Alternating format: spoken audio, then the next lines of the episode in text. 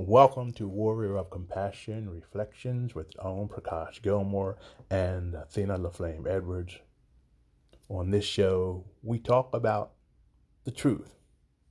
We talk about religion, politics, spirituality, and current events from a more progressive, left-leaning point of view, making sure that we research things and speak the truth in love and in power. If you hear anything that you don't agree with, please take a little bit of time to do a bit of research on these things and let us know if what you're hearing is true or not. That will help us all learn to be able to spread the truth to our friends and our families and loved ones, and to be able to create a better world. We're always happy to have you here on Warrior of Compassion Reflections with Om Prakash Gilmore and Athena Laflamme Edwards.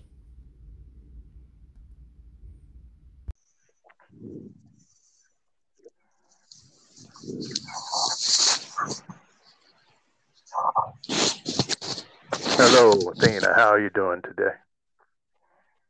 I'm doing really good. Thank you, John. As usual, I'd like to start off by saying a prayer. Okay, that sounds good. God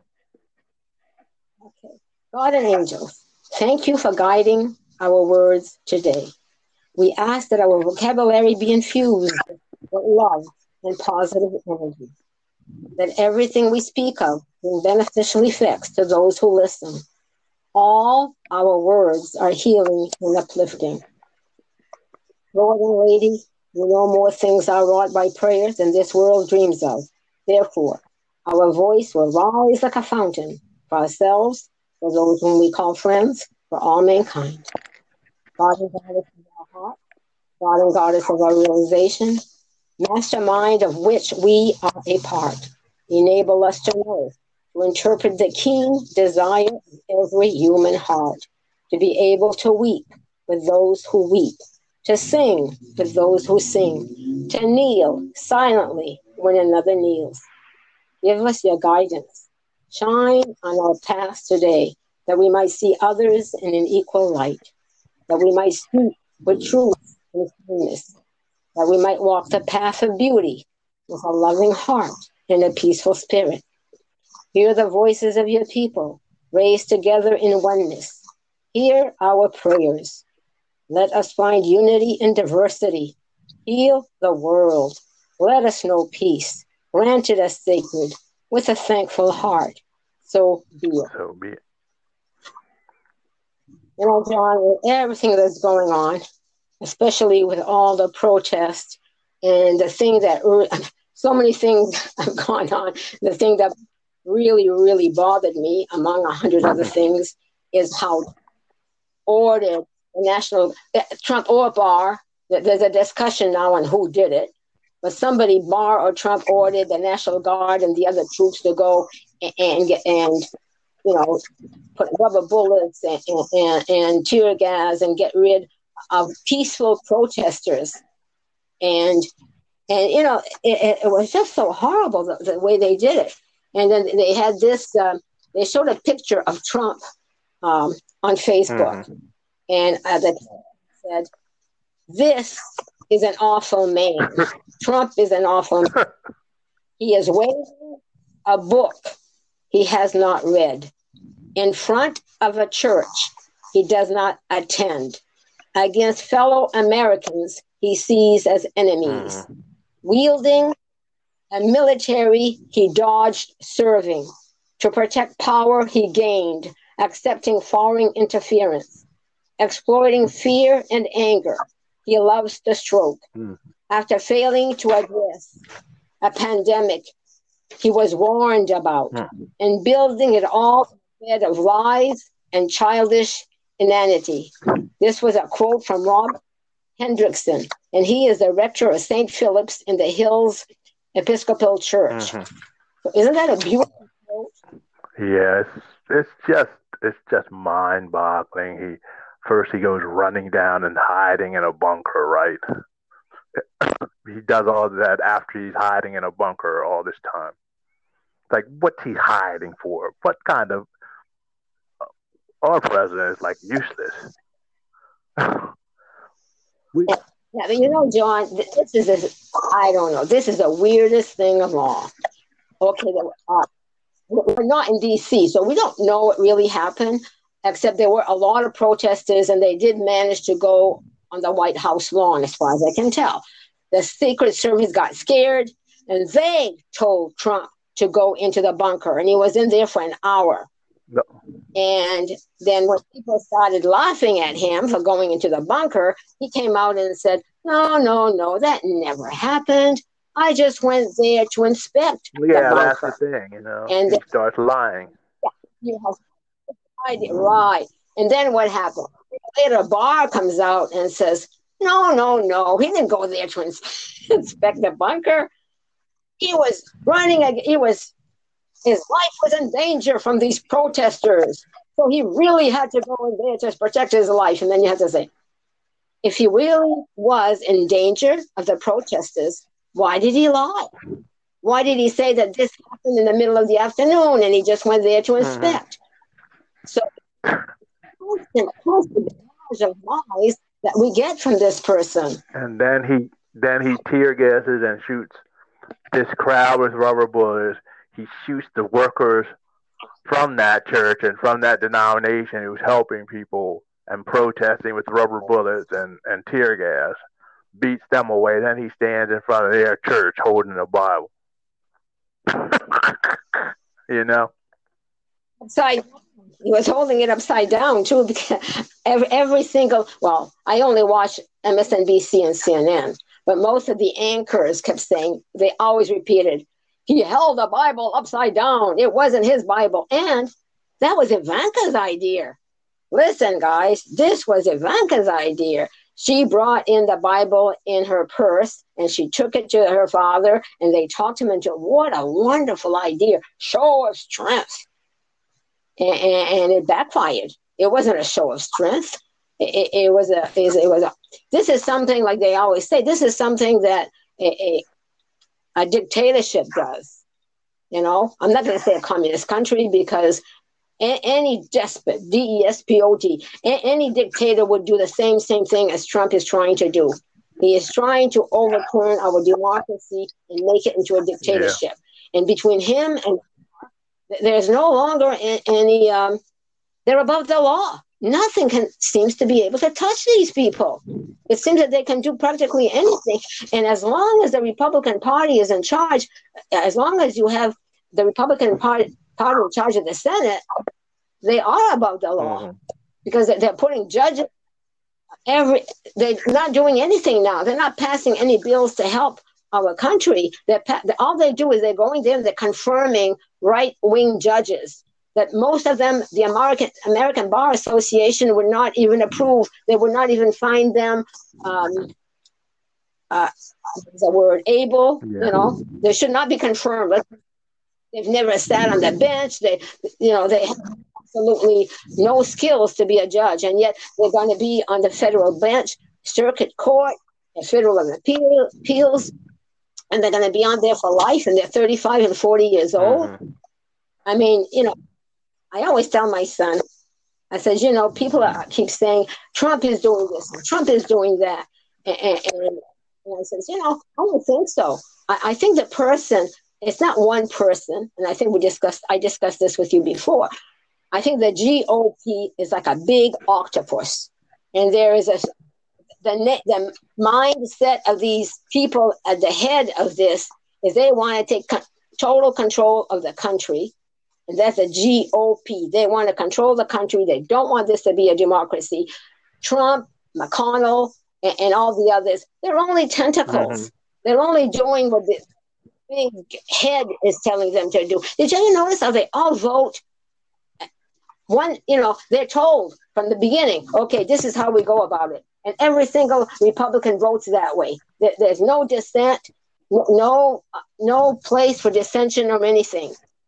I mean, there's a bit, to me, some people say there's no difference between the Democrats and the Republicans. And the Democrats, they don't all vote. That's a problem. they're all over the place most of the time. The Republicans got taken over by that Tea Party several years ago. That's some super rich person hired these people to pretend like they were starting this Tea Party, pretending like they were grassroots, because I went to one of the meetings when they first started. And they had somebody coming down from Harrisburg to teach them how to organize and stuff. Somebody who was in some party, I don't even know what they were in. Basically, they taught them how to take over the Republican Party, get these reactionary people in place in the party, and just push all the moderates out. And they're carrying out the agenda by the Koch brothers. The Koch brothers basically paid them to create this Tea Party to overthrow the Republican Party. So they're all doing the will of the Koch brothers, you know, and people who have minds like them. Did you ever see that documentary called something like The Friends or something like that? There's this insider group of these pseudo-Christian people who have this building in Washington, and a lot of our leaders are part of that group, and their idea is to create this kingdom of God or something. And they have all the senators and things coming in there in the morning for morning prayer and stuff like that. And they basically have an agenda. They have insiders in the Capitol, in the White House and everything to push forward their agenda. And their agenda is basically to take over the government of the country. There's a documentary about them on Netflix. Yeah, I haven't, but I agree with you that it appears very much like this is what is happening. You know, I have another quote here that that I want to bring up, and I want to say this: firing rubber bullets indiscriminately is not de-escalation, and throwing tear gas and flashbangs is not crowd control. Marching in phalanx dressed for war is not keeping the peace. Well, let us be clear about the goal of the officers that did these things. They don't want peace. They want submission. And that's what Trump said. He wanted to dominate the streets. He didn't want to understand why the people were protesting. He just wanted to use force. And he tried that in every way. But the people, I mean, the police themselves, you know, I love the D.C. mayor. I love what she did after he did that stupid photo op and how she had the Black Lives Matter print. Did you see that? Printed on big in outer space. And that's right in front of the White House. I mean, you know, it's not, I don't think it's, you know, they have done so many wrong things. The police has abused of their power over and over and over again.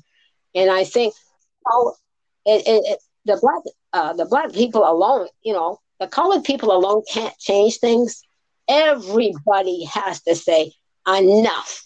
No, we have ethics. We have morals. You know, we don't want this in our lives. You know, respect everyone. We shall not accept police brutality. We shall not accept chokeholds. We shall not accept this. And this is why it's so not, you know, it's kind of scary because there's always a few that like to make trouble. And of course, I don't know which ones did the damage. But the thing is, there were 99% of the people who did the protests were peaceful. Don't you agree? Very true. Yep.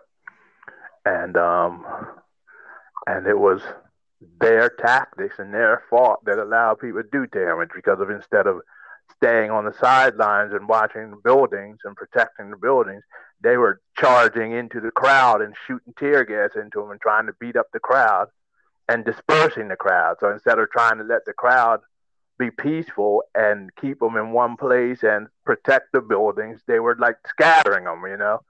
I don't know who trains these people, because I'm smarter than they are, and I'm a minister. How do I know more about tactics and working with people than people who are supposed to do it all their lives, you know? It's idiotic. anybody knows, if somebody's having a peaceful protest and you're worried about watching buildings and property, you go there. That's where you stay at, right? And let them do their thing. Absolutely. You don't run into them and force them to scatter and run into these buildings you're trying to protect. That's just plain dumb. I just don't understand it. I really don't. I really think that our problem for the last several years, especially the last three, is that we have the most stupid leaders in this country that we've had ever since the days of Woodrow Wilson, you know. When it fell apart before, right after World War One, because they are just so dumb. I mean, if somebody said to me, "Do you think you could do better?" I say yes, and this is the first time ever in my lifetime if somebody asked me if would ask that, and I would say yes because they're dumber than I am. My God, and I'm not even that smart, you know. Yeah, but you know, I just was thinking when I read about the phalanx of police, and you know, we kept saying Black Lives Matter, Black Lives Matter. But now what happened to that 75-year-old man who walked up to the police while they were walking, you know, side by two, they were just striding by, dressed in their military gear and stuff. And he tried to talk to them, and they this in Buffalo, the Buffalo police, they pushed him down. And he fell, and you see them there on the ground. And he's white, 75-year-old white man. So it's not just police brutality towards the blacks; it's police brutality against the powerless. That's the whole thing. You have no power. You are brutalized. Not all the police, but a lot of the police brutalize you simply because you have no power. Now, I could say, okay, I saw what happened. This guy, he came up to these two police officers, and he was trying to talk to them, and they pushed him. I don't think they had the intention of him falling. You know, all I know is he fell, and we see his head on the ground, and you see he's bleeding. That's bad. But to me, the worst part of the whole scenario is this. They kept on walking by him. It's as if serve and protect. Now, there was only one police officer that I saw who tried to go to the man's aid, and another police officer stopped him. Now, I hadn't noticed it, but one of the anchors on MSNBC said the person who stopped him from going to his aid was a supervisor. He had a gold shield, and he told you keep on going. So he obeyed his supervisor. Well, did you notice who went to the man's aid? Oh. Did you notice who went to the man's aid at the end of that? It was a National Guard. Oh, okay. I never, the clip that I saw, they only show him laying down, bleeding, and no one going to his aid. I did hear say, call a medic, but they kept going, and they kept on going and looking straight ahead. And I said, but that's against everything that I'm old. Everything that I was taught when I was young is the police are there to help protect you from harm, from the enemy, from the criminals. So how can they allow? I always thought the first thing you see somebody in trouble is you go to their aid. And once you see that as soon as this man fell, if it was an accident, no intention, whatever, if their mind was of protecting and serving the public, wouldn't they have just stopped everything and gone to his aid instead of walking on by? And then 55 of them, I guess it's a special program. They're still police. They didn't resign from the police department, but they resigned from that special unit in support of the two officers that pushed them down. And then you keep. What's the mentality here? Can I tell you my experience with the police?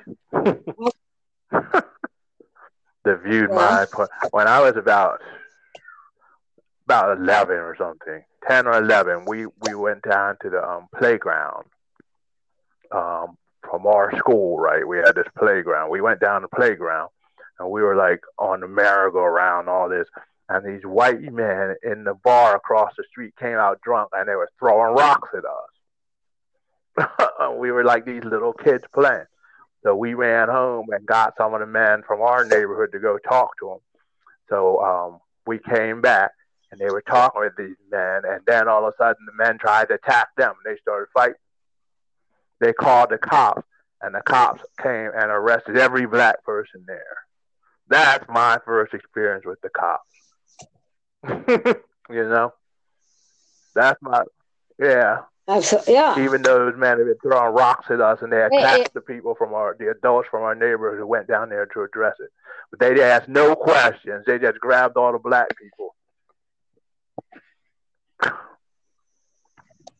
And this happens over and over again. Of course, you know, I don't. I have not had that kind of experience because, well, I'm white. I mean, I'll tell you, it's not funny, but I look back. Our family history has always been the story that my great grandmother was a pure Native American, and my uncle, he'd be about 115 years old now. He always told us the story of how he went to see his grandmother, and she would be sitting on the ground, and she would talk to their dogs in her native language and stuff. And everybody in the family, everybody in the Laflamme family, we all thought we have Native American, but we couldn't never prove it, you know. So I paid my genealogy, my DNA test, and I was so heartbroken.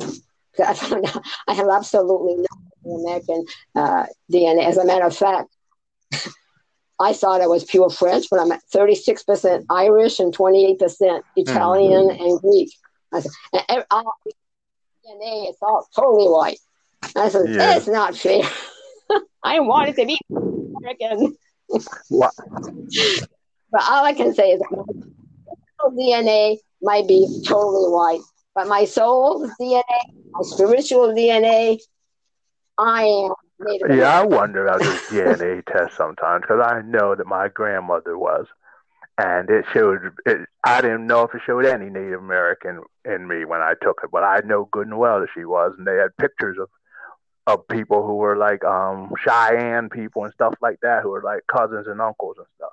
So I've questioned those DNA tests. I really do. Yeah, because you know? We know it for sure. I thought you were Cherokee. No, Cree. Cree on one side, my other was Cherokee, my mother's side. But my father, my grandmother was Cree, and she was somehow related to a lot of people who were like Cheyenne and stuff like that, and they had pictures of all of them too. So they weren't like here we've been thinking that they're all like segregated groups, but in reality, as they were getting crunched together and stuff like that, you know, it wasn't they weren't like our nation trying to keep everybody out now with Trump in there. You know, what bothers me a lot is this. I feel that people are forgetting about the Native Americans. And like right now, when they have the Navajo Nation, and they are so poor, some of them don't even have running water, some don't have electricity, and they're dying. Their way of life is worse than a third world country, and You know, what is it they were saying? They didn't have the right to vote until 1927, I think. They didn't have the right to practice their own religion until maybe I don't know the dates. But it hasn't been that long ago that they were able to practice their own religion. And how the Americans, took their children away from them, and how they destroyed their culture. And they killed, all the buffalo, so they would starve to death. And I said, but we're still doing it. This is, the 21st century. Now, who fought against the pipeline, the Keystone Pipeline? I'm not quite sure the name of it. It was the Native Americans. They were putting their life on the line constantly. They were mistreated. They were beaten. And they are constantly destroying their cemeteries or the place where they have their ancestors buried. I don't know if they call it cemeteries. But anyways, we are constantly destroying their culture, and that's we're still doing it. Yeah, we won't stop. And what is it? The Indian Bureau of Affairs, BIA, Bureau of Indian Affairs, they're not looking out for the Native Americans. They're looking out for the white man's interest. They always have. They took away their land, and if they didn't take away the land outright, they took away, They took away their mineral rights. They took away anything of value, And they're still, and I keep saying, yes, I want more Latino people in movies, and I want more of them as anchors, and I want more of them as reporters, and I want the blacks, people, diversity. But I would like to have more Native Americans. I would give anything to have 2 or 3 Native Americans as anchors or reporters or up there. We don't see that, We don't see that they don't have enough. They're not accepted enough. Yeah. It changes me is, the Native Americans, they lose, it's almost as, correct me if I'm wrong, they seem to lose their Indian head or their Indian, they're no longer an Indian if they have too much white blood, if you can have 1% of blood in you, you're black. Do you know what I'm saying? Quarter of blood you have to be or something to be wrong. Native American or something. Yeah, but they have a different rule, and it shouldn't be. If you have Native American blood, you are Native American. It's your culture. It's something that they should not take that away from them. And every time I read about the Native Americans and I read about their spirituality, I says, my gosh, they were 1,000 years more advanced than the white people. They love nature. They love the animals. They lived and they respected everything. And then the white man came and it's true what they say. I mean, they keep showing things that the Native are saying, we respect nothing, and eventually it's going to come back to destroy us, and it's going to, isn't it? With the climate change, and everything they done to the planet. Years and they kept They were. Pardon me. They were here 10,000 years and kept everything perfect. We were here for like the 400, and we destroyed it all. Yeah, I don't know what's happening, but you're coming in. You don't hear everything you're saying. Are you still there, John? That's where I think somebody found a way to hack into this thing, because there's all these weird sounds coming in here. I lost you for about 3 minutes there. Really? Okay. Yeah. Well, anyways, I went off track there. We were talking about, what happened with the protests and so many changes are happening, though. NASCAR is banning the use of the Confederate flag. And this is not just in the United States. If you notice what happened in England, they pushed down one of the statues of the slave traders, the one who, I think he was responsible, I don't remember his name. He was responsible for 87,000 people being sold into slavery. And he was responsible for the people that they threw overboard. How many men, women, and children were thrown overboard because they got sick They would pack them like sardines. Yeah. Maybe half of I hate to say the cargo. Isn't it awful? A human cargo. Anyway, this happened. This happened in England. I think another country or so. I don't remember. But they're throwing the statues in the river and stuff. And I guess some of the people in the United States saw that, and they're starting to throw, I think they pushed Christopher Columbus statue down. They beheaded Robert E. Lee, the statue of Robert E. Lee. I had to be careful there. But you know, it just goes to show you there is going to be a change. And then when they want to change the names of the, I didn't know this, like Fort Bragg, Fort Benning and stuff. I didn't know these were named after Confederate generals. And now they want to change that. And Trump, absolutely never, never. And people are saying, well, I guess they had a meeting today, and some of them said, some of the Republicans, I don't remember exactly which committee, but it's a military committee, and they decided within 3 years they're going to start changing the names of these military bases. So Trump is a little bit of rebellion in the mix. There was this guy, King Leopold, they got rid of in Belgium too. He was this guy who went and killed like millions of black people in Africa. 7 or 8 million people basically, and was cutting their limbs off if they didn't work hard enough. That's where they got that custom of cutting people's limbs off. It actually came from him. They burned that statue up and they threw that down too, so... I hope it keeps happening. Stop tolerating these people. It wasn't what Christopher Columbus discovered America in 1492.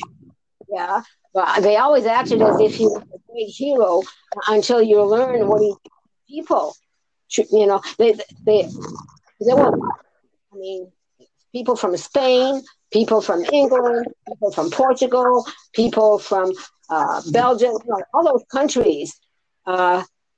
They were strong, and they had weapons, and they went into these poor countries, and they just took over. And look at what we did to Hawaii. I mean, and this is not so long ago, in which, you know, Hawaii it was a free country until the rich, again, the rich Americans decided they wanted Hawaii for themselves. For the crops and whatever, and they overthrew the queen, and you know, and we keep doing this over. We've always done this. When I say we, the powerful, you know, because I always say, oh, the white people do this and the white people do that, and then I say, yeah, but it's not necessarily the whites, because when you look at Africa, you look at Japan, and you look at China, it's really like. Discussed this before. It's the powerful. It's the rich, powerful people of any race, any color, any creed. When they have power, they start thinking of themselves as different. The very rich are different. Everybody else is expendable. Everybody else, they don't treat anyone as equals. Somehow you have to have the superior over the other. And that's what causes the problem. I don't think it's that much of what, you know, I mean, the whites have always, not always, but in our lifetime, the whites have had more power, more ability to kill and take over what they wanted. You know, like I said, we discussed this before. You know, when I think of Vietnam, I hated that war. And people keep saying, nobody respects the Vietnam veterans. And I keep like saying, and then when they say, they come up to a soldier and they say, I thank you for our freedom. And I keep saying, what freedom? We didn't go to Vietnam for freedom. We went to Vietnam to impose our beliefs on them and Iraq. Right. And you look at all the places where we are. That we're not fighting for our freedom has never been in question. How can you go to my husband was a 23-year military man. I love him, and that has made a big difference in my life. Okay, there's good and bad. But military speaking, when has since World War II, name me a time and a place that we went to war against another country for our freedom? Do you know? No, I don't, actually. I think, I don't. I think I don't even know if I know World War II was, but I don't even know about World War I if it was for. I don't know what that was about even. It was so long ago. Somebody is this idea and the wars of today. Now like I said, I hate military. I don't never studied the history of the military stuff. I don't know. But I do know one thing. The way that wars are the way they are doing the wars today, it's not the military against the military, it's the military against civilians. That's right. They're just killing civilians. You have people. We're sending pilots. We're not even sending pilots now to bomb anything anymore. We're sending drones. So somebody's sitting in their little bunker here, and they're bombing the civilians. And we don't hear about Syria anymore, do we? We don't hear about what's happening and all. I just read there since the year 2000, which was 20 years ago. In 20 years, Israel has killed 10,000 Palestinians, and counted that 10,000. It was 10,000 person to be killed by the Israeli people soldiers. He was a 15-year-old boy. He was unarmed, and he was shot by a sniper. And he was shot with a bullet that expands in your brain. And I'm saying, why? And they're continuing. They're not happy. I mean, I will never understand this until the day I die.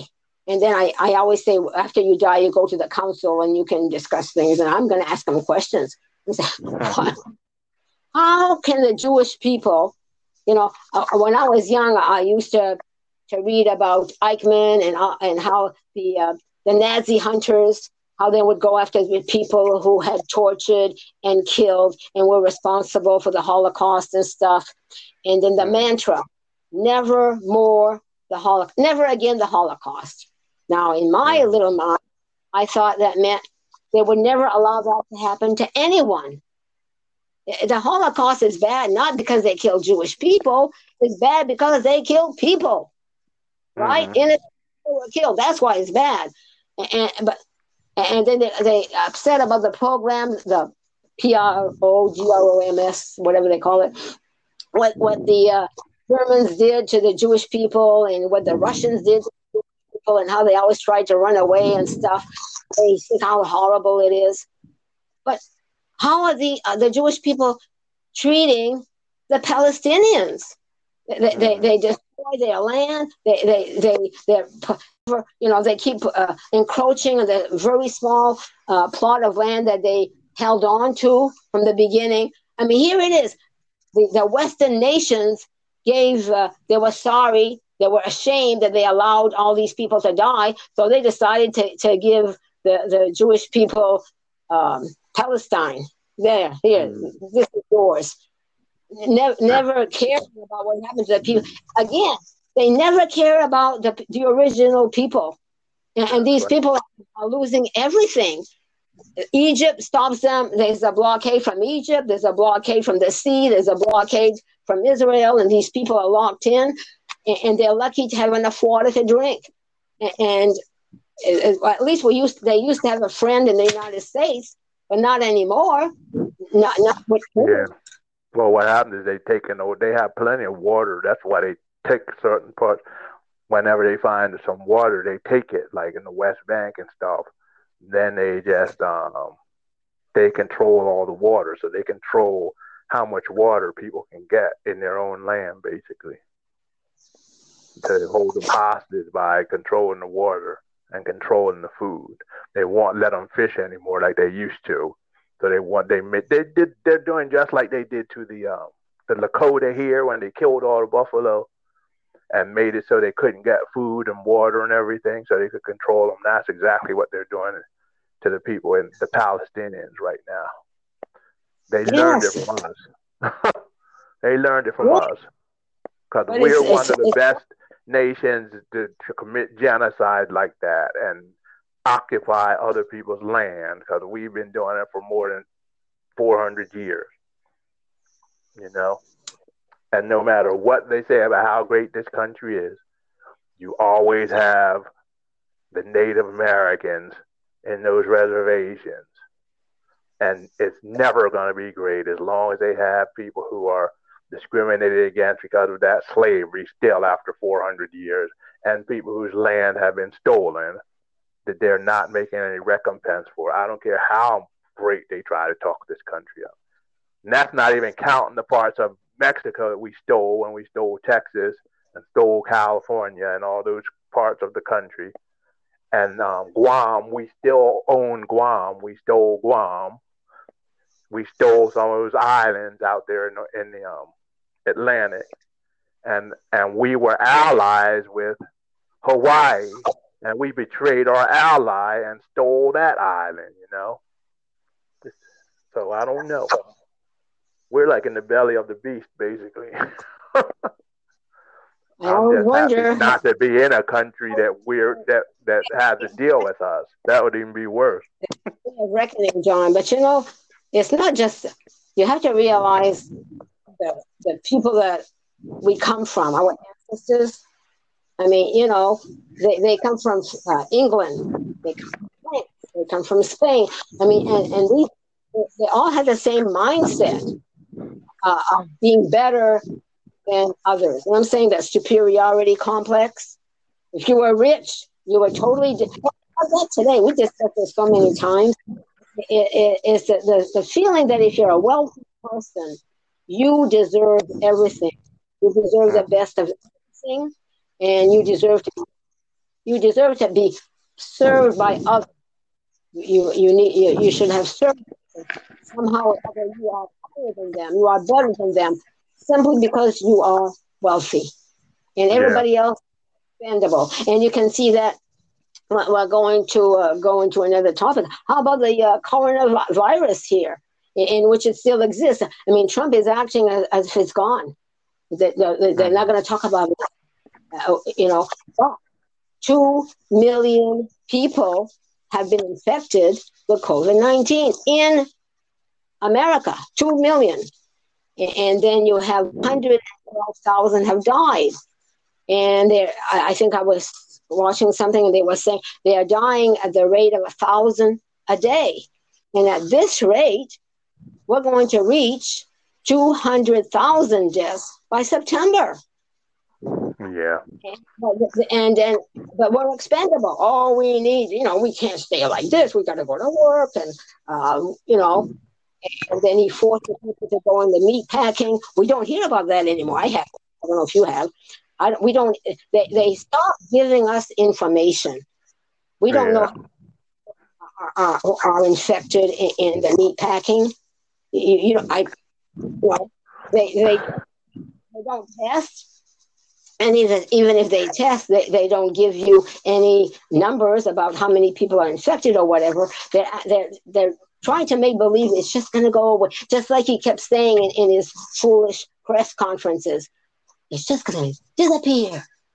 One day, it's going to be gone. Well, it's going to be gone because they're not talking about it anymore. They're not giving us any information. And you know, what bothers, I'll tell you something that I've been thinking about this week, and it really scares me. Because you see, next time you look at the statistics, they tell you how many people have COVID-19. Okay, 2 million. And then they tell you how many died, and then they tell you how many recovered. And then you add up the people who recovered and the people who died, and there's almost, I would say, almost 3/4 of the people are unaccounted for. Well, they still sick.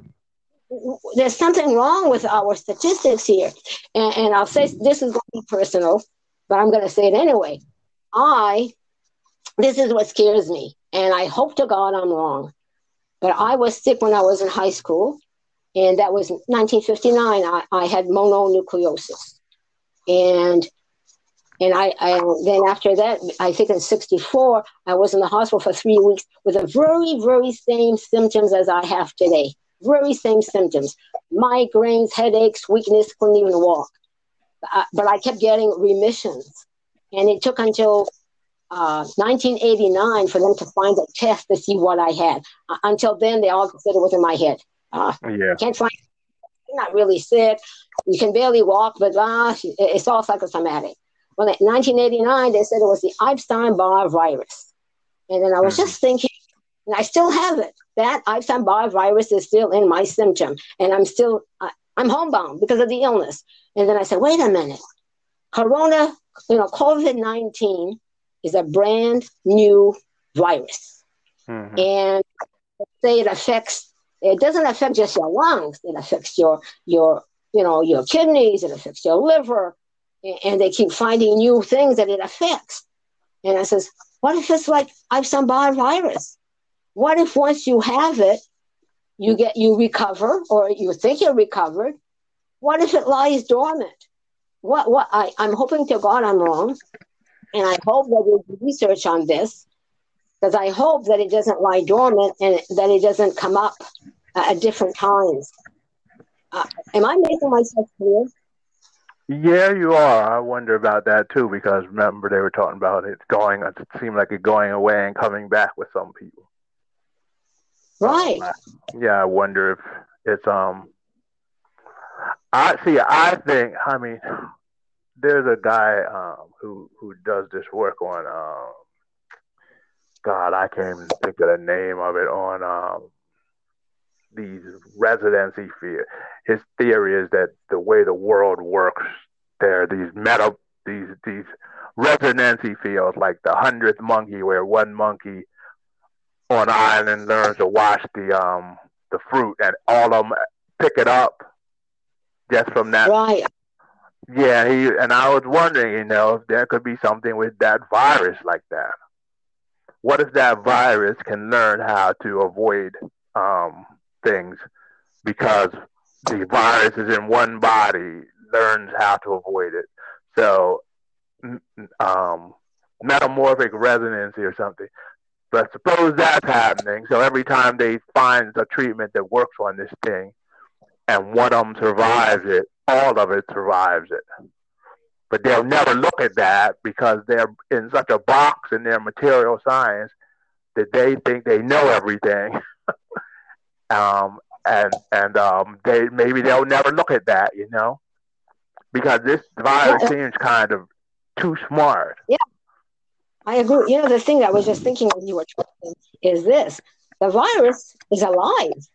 I mean, you know, this is a living thing. You know, it's a virus, but it's alive. And one of the things that any living thing can do is to stay alive. Now, if it kills its host, it's not going to live. So if the virus itself can mutate, every time we find a weapon to destroy, they mutate into something else, just so it's not going to kill me. The Epstein virus in my body dies. It stays there all the time. They can't find anything. There's nothing they can do about it. It's there. It's been there now for 50 years. And, you know, because it's learned to live. And I'm not the only one with this, because I know my sister has, I mean, you know, a lot of people have this illness. So that means it's learned to live. And I hope it doesn't happen with COVID-19, because it would, you know, well, as long, you know, if maybe it's going to learn not to kill the host. Right now it's killing the host. Maybe the best we can hope for, it's going to mutate to being more benign, less deadly. Well, this virus is also millions of years old, because it stayed in those bats all the way from like prehistoric age, probably before human beings were even on Earth. So just think how sophisticated this virus is, you know. It's way ahead of us. That, you know, it learned to live in the host, you know, feed or whatever it is the virus wants to do.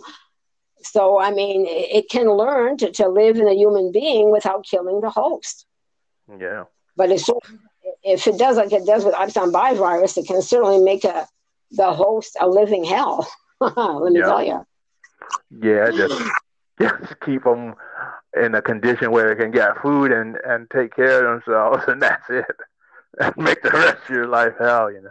Because I always thought that I caught something a long time ago, 1992 or something. I caught some type of flu or something, and I swear it keeps coming back, you know, at a lesser degree, but it keeps coming back. Or now I was talking with this doctor about it. She's like, oh, well, that's impossible. I know it keeps coming back, though. And I was wondering if it like hid in the fat cells or something, because as every time I start losing weight or something, I get this virus back, you know?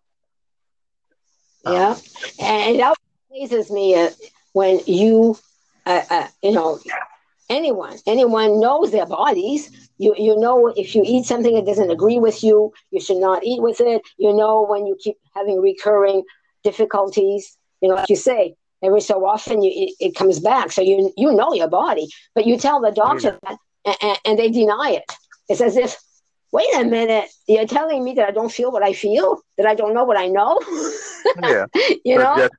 Just because it's not in a book that they read, they don't have enough creativity to research it because it's something new. So they just deny it, you know? So I don't know.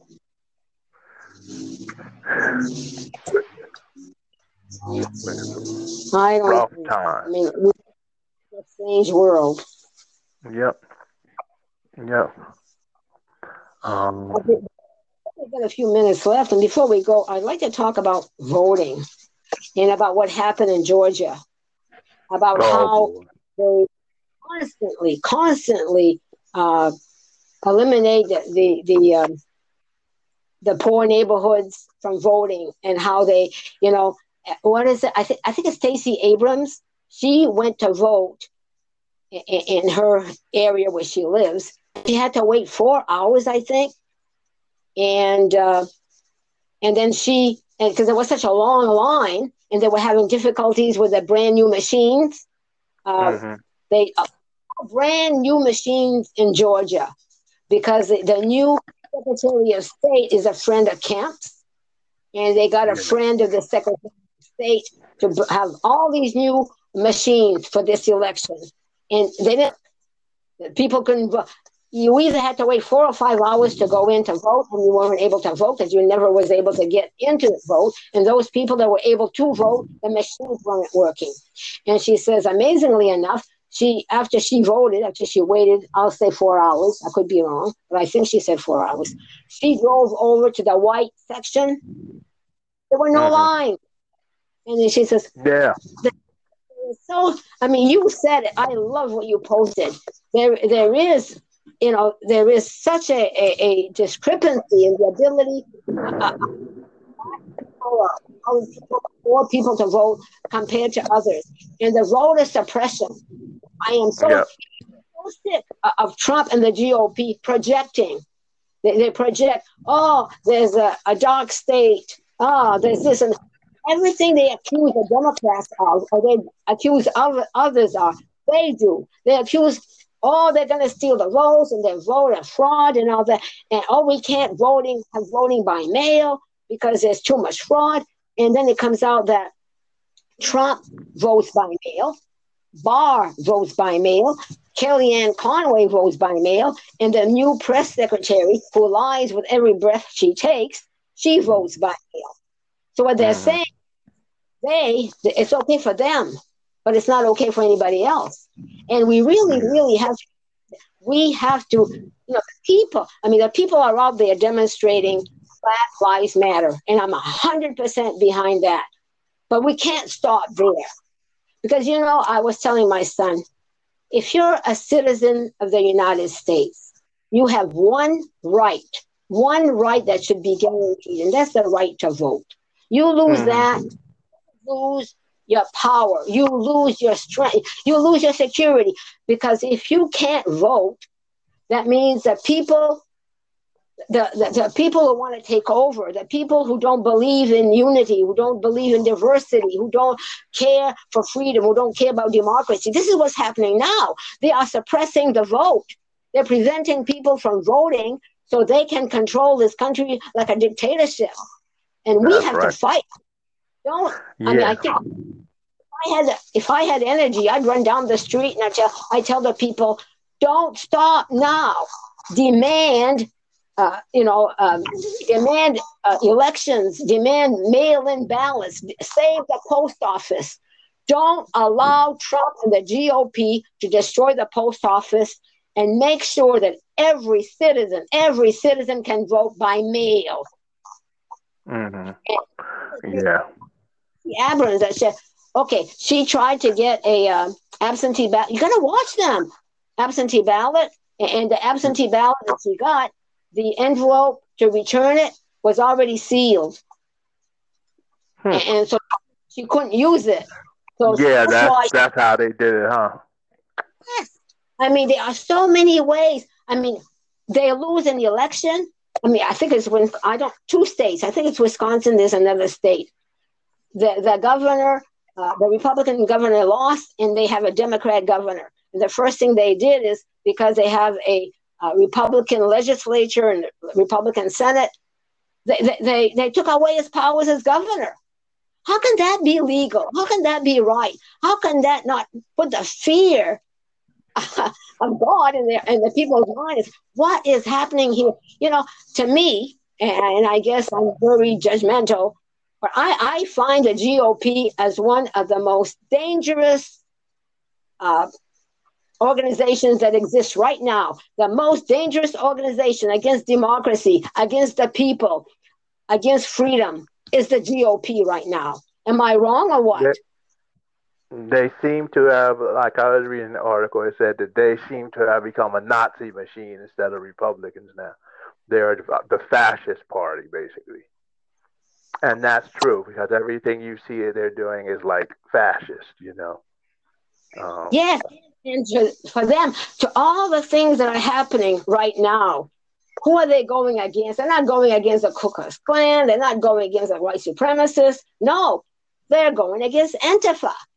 And what did Trump try to do? Poor black man, 75-year-old man that was thrown to the ground, and the people just walked on by and left him lying in his blood. And they're trying to say that he was Antifa. Now, Antifa, the week before, they just said that Antifa was a terrorist organization. So what he's trying to tell people is that this poor 75-year-old man who, I think he's with the Catholic workers, he's been working for peace all his life, and all of a sudden they're labeling him. And what does Antifa stand for? Antifa stands for anti-fascist. Man, so it's not even an organized group. They're trying to create a fake group to fight against, basically. Yeah, if you're against fascism, you're a terrorist? Well, welcome to my world. I guess I'm a terrorist because I'm anti-fascist all the way. I'm anti-fascist all the way. I mean, it's just unbelievable, you know? Yeah. But I can understand that. And some of the things like with me, right? This is... you wouldn't believe some of the weird stuff that happened since I've been doing radio shows and stuff talking about the truth and how you have phones popping off sometimes, or the sound quality is so bad you can't hear it. Or that has to be organized, you know. It's not. It's not a coincidence after like the fifth time, if you know what I mean. I mean, yeah. I'd be interviewing people on the other talk station I had, and the thing would be popping off as soon as they got on certain topics and stuff like that. And you try not to be paranoid. Well, it's not even paranoia, because once it happens like 5 or 10 times, you know something's wrong. So that has to be organized. And that's fascism too, basically. And all these so-called law-abiding organizations are going along with it. As you're talking now, there's a lot of funny noises that's coming out on my phone. There's more funny noises. Yeah, I get them too, and it depends on the topics we're talking about most of the time. Usually if we talk about war, it gets these weird sounds. The next 2 minutes, I just want to say something about police brutality, okay? It says here, in Norway, they require 3 years of training to become a police officer. And between 2002 and 2006, they had 4 fatalities caused by police. In Finland, They need a 3-year degree to become a police officer.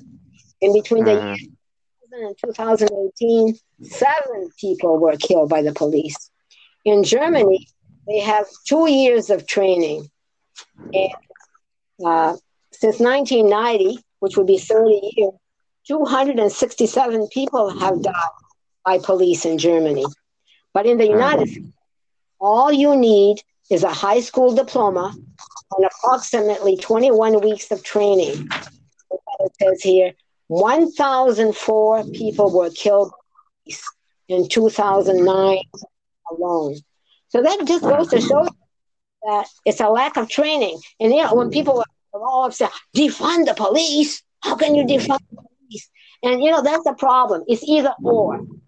You either don't have any police at all, you give them so much weapons that they can have police brutality and they're above the law. No. You know, it's like, you know, they need take some of the money. You know, police are not trained to do social work. They're not trained to. How many times? I don't know about you. I've seen this happen over and over again. Somebody wants to kill themselves, and they got a gun, and the family gets all upset. Oh, they killed themselves, and so they call the cops.